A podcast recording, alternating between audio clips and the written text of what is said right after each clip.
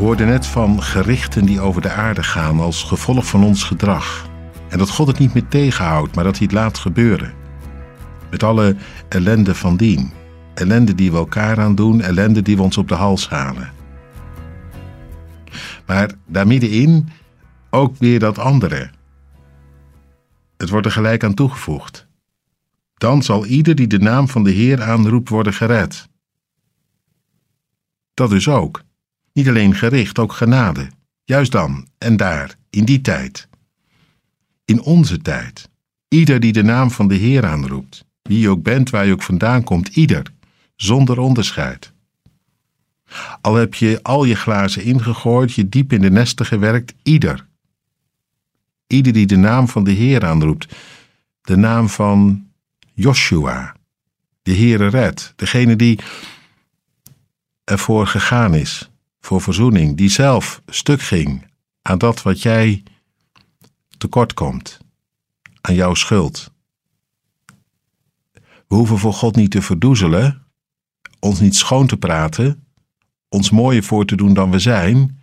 Nee, aanroepen, dat is uitzeggen wie je bent zonder iets onder tafel te houden. En dan een beroep doen op de, op de genade van God, op zijn ontfermen, op Jezus, op verzoening, op vergeving.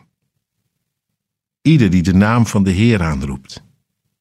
Nee, die hoeft niet aan te twijfelen of die wordt gehoord of die wordt gezien. Die wordt gered, zeker weten. Niet omdat jij zo goed riep, of omdat je toch nog wel iets op tafel kan, kon leggen waarmee je hem over de streep trekt en hij niet om jou heen kan. Nee, dat allemaal niet. Hoewel mensen daar soms ontzettend druk mee zijn, omdat het ze bijna te mooi is te goed, te genadig. Maar hoor nou wat er staat. Ieder die roept en verder niks. Een beroep doet op de naam van Joshua, die. Die wordt gered, want het werd gered. Toen en daar. Op die Goede Vrijdag. Hij liet niets aan ons over. Heel ons bestaan ging mee aan het kruis. Hij ging eronder door en deed verzoening. En daarom voor jou alleen maar genade redding.